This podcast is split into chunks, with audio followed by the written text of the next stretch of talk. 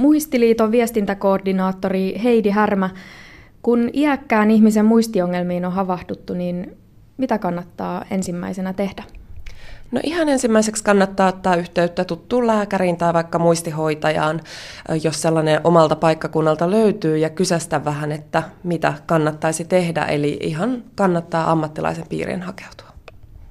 Helsingissä palvelee ainakin muistineuvola, missä helsinkiläiset voivat käydä testaamassa muistiaan, mutta mikä on tilanne muualla maassa? No kyllä muistitesteihin aika hyvin pääsee ja diagnooseja Suomessa tehdään ihan kiitettävästi ja loistavalla ammattitaidolla. Ja lisäksi esille kannattaa varmaankin nostaa muistiyhdistysten verkosto. Kyllä, eli tukea ja tietoa saa myös muistiyhdistyksistä, mitä on 43 ympäri Suomen. No miten sitten muistiongelmainen ymmärtää hakeutua muistitestiin ja avun piiriin? No osa kyllä ymmärtää ihan hyvinkin, että kaikki ei ole ihan ok ja kuten ennen, eli se oma toimintakyky on heikentynyt, mutta usein se saattaa olla se läheinen ihminen, puoliso tai jos on työelämässä, niin esimerkiksi työkaveri, joka huomaa, että nyt unohtuu tai ei onnistu enää sellaiset asiat kuin ennen. Miten sitä muistin toimivuutta sitten lähdetään selvittämään?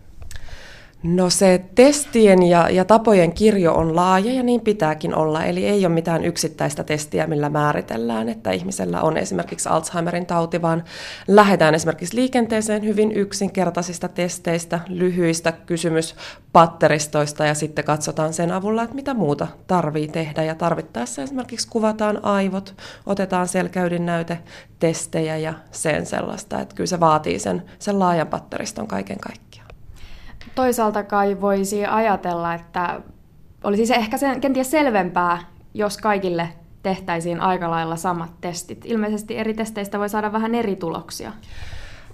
Toki eri testeistä saa eri tuloksia, mutta meillä on myös lukuisia erilaisia muistisairauksia, eli me ei haeta vaan sitä yhtä Alzheimerin tautia, vaan siellä voi olla paljon myös muita syitä, ja, ja koko tämän diagnosointiprosessin tarkoituksena on nimenomaan erotella, että mistä on kysymys. Eli loppujen lopuksi vaikka iäkkään ihmisen muistiongelmat voikin sitten johtua masennuksesta, ja sekin on tärkeää saada sitten niillä testeillä kiinni. Usein sitä muistin toimivuutta saatetaan lähteä selvittämään haastattelulla, eli esimerkiksi lääkäri tai sairaanhoitaja lähtee haastattelemaan sitä potilasta. Mikä siinä on ideana? Nimenomaan kartottaa sitä arjen ongelmatiikkaa, eli missä siellä arjessa mättää niin sanotusti, ja haastatellaan mieluusti sekä sitä oireilevaa itseään että hänen läheistään, koska heidänkin näkökulmansa saattaa sitten olla hyvinkin erilaiset. Muistia testataan siis erilaisilla testeillä ja haastattelulla. Ja tämä käytäntö ei välttämättä ole takuvarma keino saada selville muistiongelmia. Miksi näin ehkä on?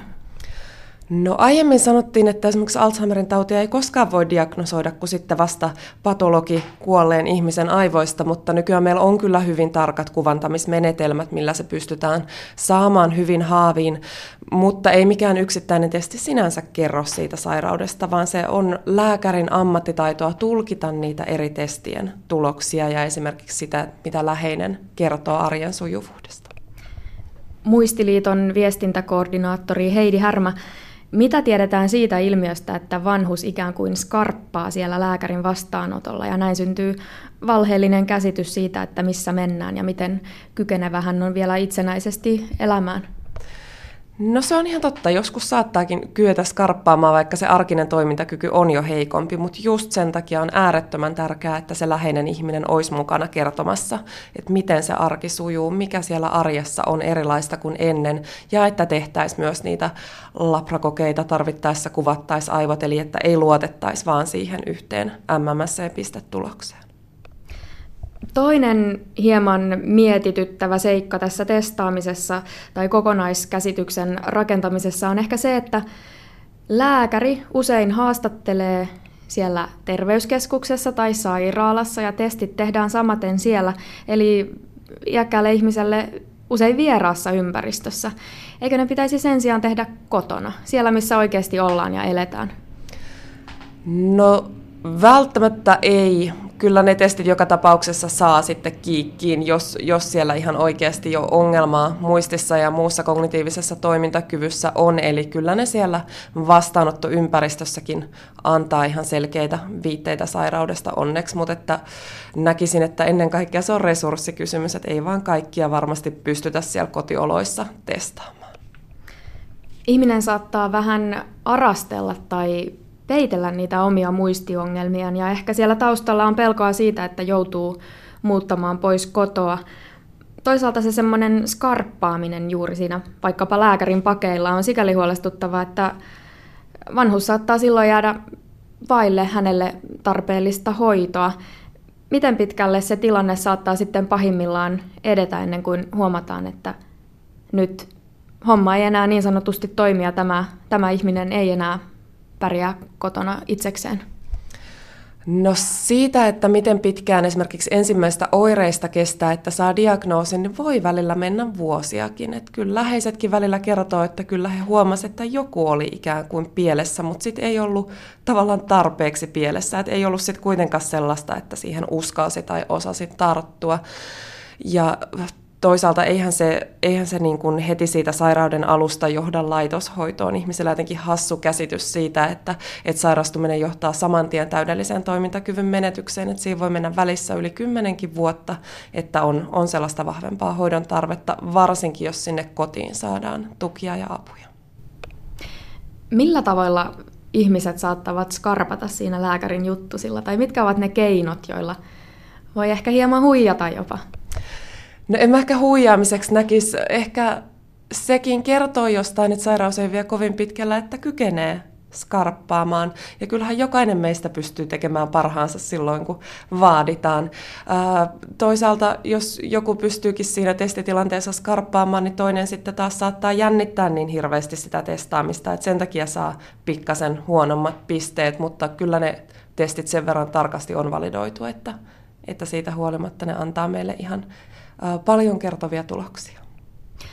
Lääkärillä saattaa usein olla vaikka vain vartin verran aikaa jututtaa sitä potilasta ja muistitestejä tai näitä haastatteluja ei kovin perinpohjaisesti tehdä ja ne saattaisi olla parempi tehdä siellä kotosalla. Miksi, miksi tätä koko proseduuria ei tehdä perinpohjaisemmin? Kyllä mä uskon, että sitä myös tehdään. Riippuu varmaan vähän paikasta, mihin hakeutuu tutkimuksiin. Ja toivottavasti yhä paremmin tietämys muistisairauksista on lisääntynyt ihan hirveästi viimeisten vuosien ja vuosikymmenten aikana. Että kyllä meillä on tosi vahvoja ammattilaisia Suomessa ja, ja kyllä mä uskon, että suurimmaksi osaksi ne tehdään, tehdään huolella, toivottavasti.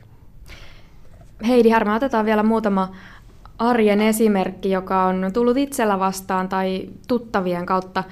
Äm, eräs iäkäs rouva oli selvästi jo muistiongelmainen, mutta sitä hoitopaikkaa ei millään järjestynyt ja omainen neuvoi sitten lopulta toimimaan niin, että soitat joka kerta ambulanssin, kun tarvitset jossakin apua. Ja näin hän teki ja sitten se hoitopaikka järjestyi. Se on varmasti ihan totta ja se on monen omaisen huoli, että liiankin pitkään ollaan siellä kotona. Toki saattaa olla, että siinä on myös vahvemmin näkyvillä se omaisen huoli, että välttämättä sitä toimintakyvyn vajetta siellä kotona ei edes ole vielä niin paljon, mutta omaisella on niin hirveä painava tunne siellä rinnassa, että pärjääkö se iäkäs ihminen enää yksinään. Aina se palvelun tarve täytyy arvioida tarkasti ja täytyy taas muistaa, että olisi usein fiksumpaa kyetä järjestämään sinne kotiin paljon erilaisia tarpeita vastaavia palveluita ennen kuin edes välttämättä mietitään sitä laitoshoitoa tai ylipäätään ympärivuorokautista hoitoa. Mutta ehkä just nämä kotiin tuotavien palvelujen vähäisyys on meillä vielä Suomessa ongelma. Entäpä sitten sellainen tapaus, jossa keski-ikäisen miehen iäkäs äiti kärsi jo muistiongelmista, mutta hänellä teetettiin sellainen testi, joka pojan mielestä ei tuonut esille niitä ongelmia, joita jo todella on. Ja näin ollen tämä iäkäs rouva ei saanut sitä hoitoa, mitä hän olisi tarvinnut, ja no, kuntahan siinä nyt sitten vähän säästi tietenkin. Joo, mihinkään yksittäisen testiin ei kannata luottaa, ei muistisairauden diagnosoinnissa eikä sen toimintakyvyn arvioinnissa. Että kyllä se on aina laajemman paketin kokonaisuus ja sitten hyvä ammattilainen toivottavasti tämän myös tietää ja arvioi. Eli, eli mihinkään niin kuin yksittäisiin pisteisiin ei toivottavasti luoteta myöskään siinä hoitopaikan tai hoidon tarpeen arvioinnissa. Sitten vielä kolmas tosi elämän kokemus. Mitä jos naapurissa asuu sellainen rouva, joka seisoo siinä oman asuntonsa ovella ja ei enää muista, että on omassa kodissaan? No moni muistisairas saattaa etsiä kotiaan, vaikka olisi kotona. Tämä useimmiten kertoo siitä, että ei ole sellaista turvallisuuden kokemusta, kun ei enää tunnista niitä seiniä ympärillään ja hakee sitä sellaista paikkaa, mikä on aikanaan tuntunut kodilta. Eli ratkaisu ei välttämättä niinkään ole se, että, että roudataan sitten johonkin muualle asumaan, vaan että kyettäisiin luomaan siitä kodista sellainen paikka, että siellä olisi hyvä olla. On se koti sitten omien seinien sisällä tai esimerkiksi yhteisökodissa jossain ympärivuorokautisen hoidon piirissä.